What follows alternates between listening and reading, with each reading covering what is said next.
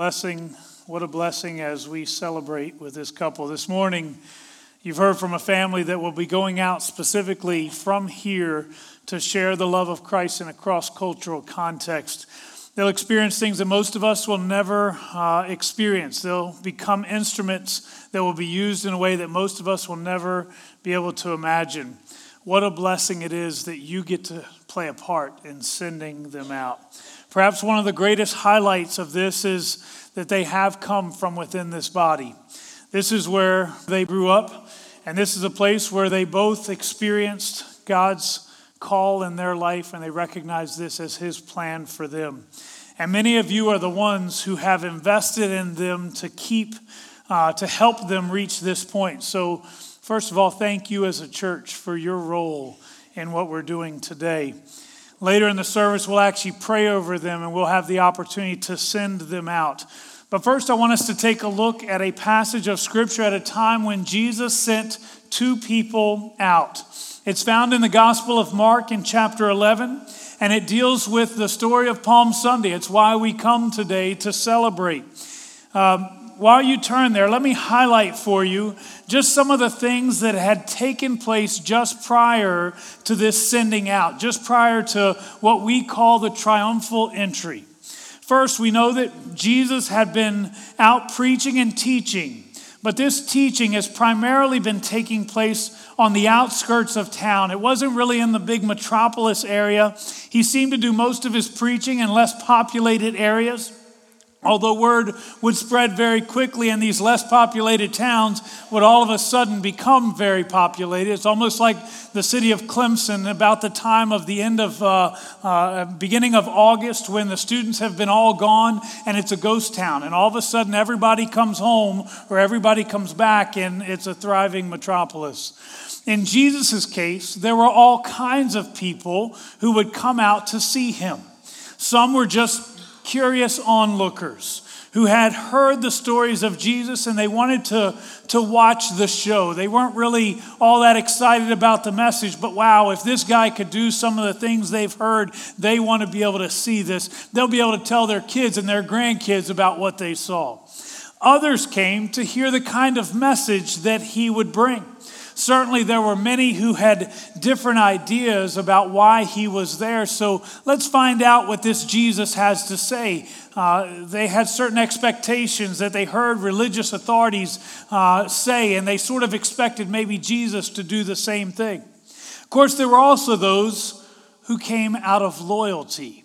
Perhaps Jesus had already reached into their lives in some way, setting them free from sickness or even demonic possession, or simply setting them free from condemnation, like the woman who had been caught in adultery. I'll guarantee you that woman would always remember that Jesus had been there not to condemn her, which he certainly had the right to do according to the law, but rather to pick her up and allow her to be set free those people would be forever grateful for what he, had done for them. And of course, there would be a last group of individuals that they were there listening constantly, but it was because they were coming looking for their healing. They had a specific need, and they were hoping that just maybe they might come in contact with this Jesus and that he would touch them. In fact, consider some of the miracles that Jesus had performed just in the weeks and months leading up to this occasion. Jesus had healed a man who had been born blind, he had healed 10 lepers. He drove a demon out of a Syrophoenician woman, uh, her daughter. He healed a man who was both deaf and mute. And of course, the list could go on and on. There were all kinds of miracles that Jesus was doing because people were coming out of the woodwork to be able to touch Jesus. Of course, this doesn't even touch some of the other things that he was doing. Things like feeding thousands of people with a few loaves of bread and a few fish. Things like walking on water. Things like calming storms. Jesus and what he did, it was amazing. People were curious. They wanted to be a part of this. Now let's take a look at the triumphal entry. We know all the things he was doing. Let's look at the triumphal entry. Mark chapter 11, verses 1 through 11, it says this. As they approached Jerusalem and came to Bethphage and Bethany at the Mount of Olives, Jesus sent two of his disciples, saying to them, Go to the village ahead of you, and just as you enter it, you will find a colt tied there, which no one has ever ridden. Untie it and bring it here. If anyone asks you, Why are you doing this? say, The Lord needs it, and will send it back here shortly. They went and found a colt outside in the street, tied at a doorway. As they untied it, some people standing there asked, What are you doing? Untying that colt. They answered as Jesus had told them to, and the people let them go. When they brought the colt to Jesus and threw their cloaks over it, he sat on it. Many people spread their cloaks on the road, while others spread branches they had cut in the fields. Those who went ahead and those who followed shouted, Hosanna! Blessed is he who comes in the name of the Lord. Blessed is the coming kingdom of our father David. Hosanna in the highest heaven. Jesus entered Jerusalem and went into the temple courts. He looked around at everything, but since it was already late, he went out to Bethany with the twelve. Now, before we talk about the sending of the two, because there were two individuals that are sent here in this passage, I want to take a moment and consider where they are and where they are going. First of all, we know that they are in an area known as Bethphage and Bethany at the Mount of Olives. This is an area that the disciples and Jesus would have been very, very familiar with. We know that because of something that's said in John chapter 11. It's the story of Lazarus. Jesus has been out ministering in a somewhat distant city, and he receives word that his friend Lazarus has become ill. And actually, if we know the story already, by the time Jesus receives this word, Lazarus is already dead. Yet Jesus decides to go to Lazarus anyways. And as he announces this to his disciples, listen to the response he gets in John 11 8. It says, But Rabbi, a short while ago, the Jews there tried to stone you, and yet you are going back? a little bit later, Thomas is identified as sarcastically saying, Let us also go, so that we may die with him. Well, Bethany is where they're at, it's just outside of Jerusalem. You know, I find it so intriguing that on one occasion, Jesus would be railroaded out of town to the point that he's about to be stoned to death, and the disciples fear going back to this place. Yet on another, the people throw a huge party to celebrate his arrival. They go out and they, they throw their cloaks and palm branches on the ground to prepare the way so that the Lord can pass through. I can't help but ask the question what changed between the first event and the second? Jesus clearly doesn't change, for he was the same all powerful, all loving God who had been preaching in the countryside for so long. So maybe it was the people in the town that had changed. But how did that happen? Let me suggest that although Jesus is about to send two disciples down into Jerusalem, he had already indirectly sent others to proclaim his coming. Perhaps the greatest example of this is found in the story of Lazarus. I just kind of summarized it briefly to you. Well, following Jesus' arrival, Lazarus is brought to life.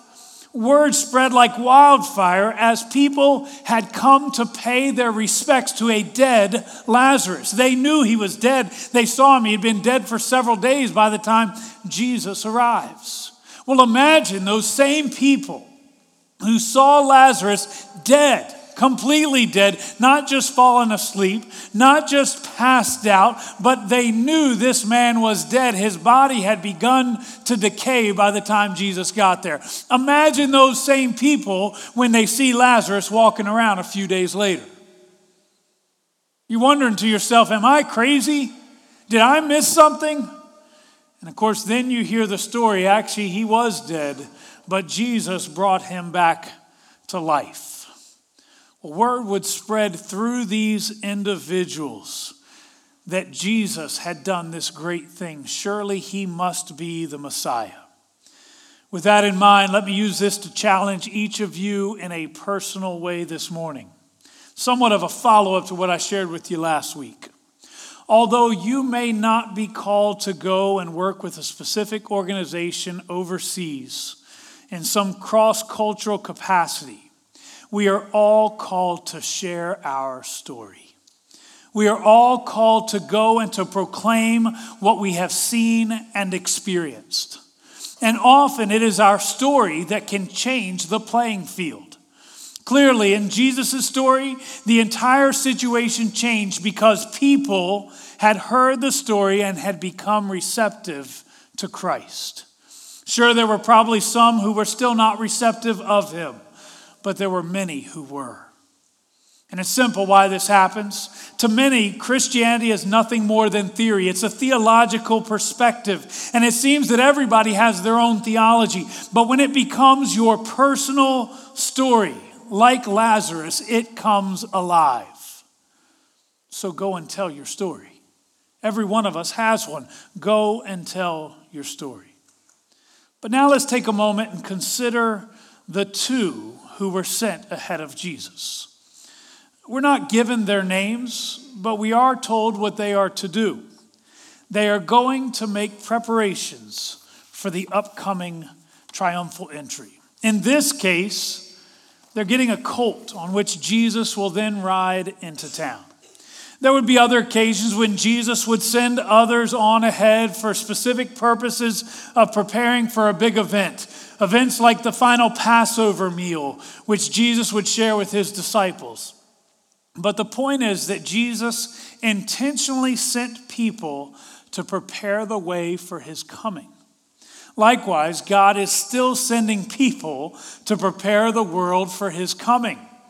At the first coming of Christ, it was John the Baptist who would pave the way, and then the disciples later on as they would pave the way. And at the second coming of Christ, it will be people just like you and me. Certainly, the second coming will be very different from the first coming of Christ. In the first coming, Jesus came with meekness and humility. He came as an infant child, he came to offer up a sacrifice. In the second coming, meekness, humility, and sacrifice will not be what it's about. Instead, he will come with power and might. Consider the description that's given in Matthew 24 30. It says, At that time, the sign of the Son of Man will appear in the sky, and all the nations of the earth will mourn. They will see the Son of Man coming on the clouds of the sky with power and great glory. All the nations will mourn at his coming. Revelation 1 7 uses another term. It says, Behold, he is coming with the clouds, and every eye will see him, even those who pierced him. And all tribes on the earth will wail on account of him. This time it's wailing, mourning and wailing. The point is that there will be great sorrow when Christ returns. The sorrow will be primarily because the world knows that he is coming not to offer grace and compassion, but to pass judgment. And unfortunately, most of humanity will not be ready for his judgment. The sad reality is that according to Jesus in Matthew 7, verses 13 and 14, there will be very few who are ready. It says, Enter through the narrow gate. For wide is the gate and broad is the road that leads to destruction, and many enter through it. But small is the gate and narrow the road that leads to life, and only a few will find it. Only a few find it.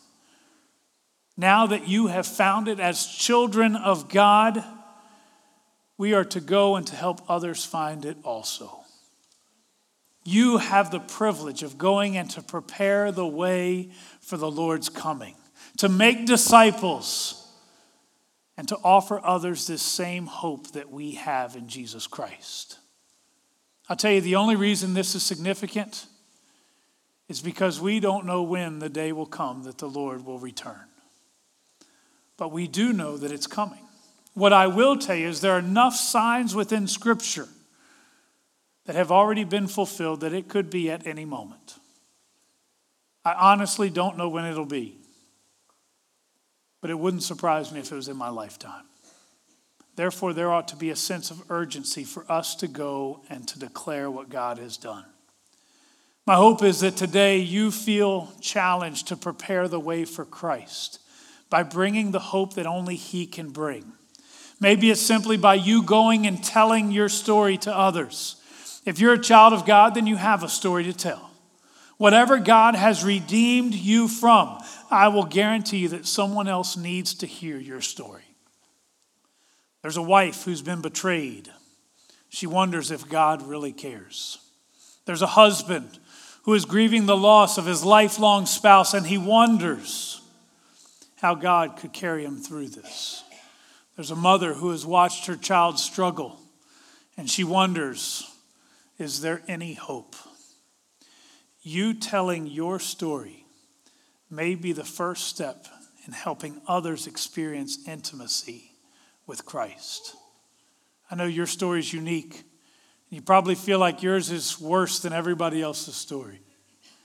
But everybody else in this room is thinking the same thing right now. Not about you, about themselves.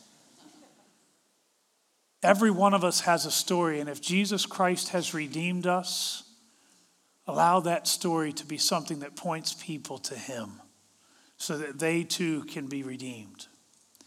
But it's also possible that through a time like this where we celebrate the sending out of others, God may also call others to go and do something like this in a full time capacity. I believe that until the day that Christ returns, he will be calling people in this manner. And although it may seem far fetched to you, nothing is impossible with God. In a moment, we're going to pray. But if you have felt that call to full time Christian service, I also want to invite you to come and talk with me after the service. I would love to be able to encourage you and to help you in that process.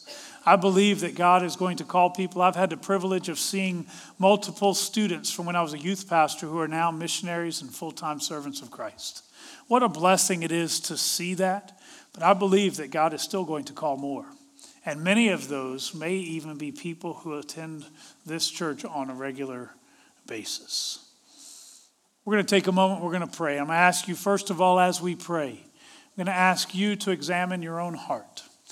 And perhaps today God is challenging you. Maybe you have a story to tell and you've never told anybody. Maybe today is the day to tell somebody. Maybe God is calling you to go even further. The theme of this year at Trinity is to go deeper. Maybe God is calling you to go deeper in the way that you serve. Maybe God is calling you to full time Christian ministry. If that's the case, I ask you to, more than anything, ask God for a willing heart. He will enable, He will open up the doors. It may seem impossible, nothing is impossible if you would bow your heads with me. Father, we come before you today. And as we celebrate all that you do, all that you have done already, Lord, I pray today that you would help us to be willing servants of yours. Lord, we look and we realize all that you have done, and it has been great. Lord, there have been things that have taken place in our lives, battles that we've had to face and we wondered how we could make it through. Yet through your strength, we stand today in victory. Lord, I pray today that you would allow that story to be echoed through your people constantly so that others in our community, in our families, in our workplaces might know that there is a way to walk in victory. Lord, give us the words to speak. Give us a hunger and a passion to simply share how good you have been to us. Not in an imposing way, but in an exposing way, where we are exposing the love of God to the people around us. Lord, I also pray today that you would continue to call people to go out and to serve. Lord, I pray that you would allow us to be people that are willing to go wherever you would send us. Lord, I pray today for a willing heart. Help us to be surrendered to you. No matter where you would lead us, help us be willing to follow. Father, we ask for your blessing on this church. Anoint us to be your servants, just as these two became your servants. And they paved the way so that others could cry out, Hosanna, Hosanna. Blessed is he who comes in the name of the Lord. In Christ's name we pray. Amen.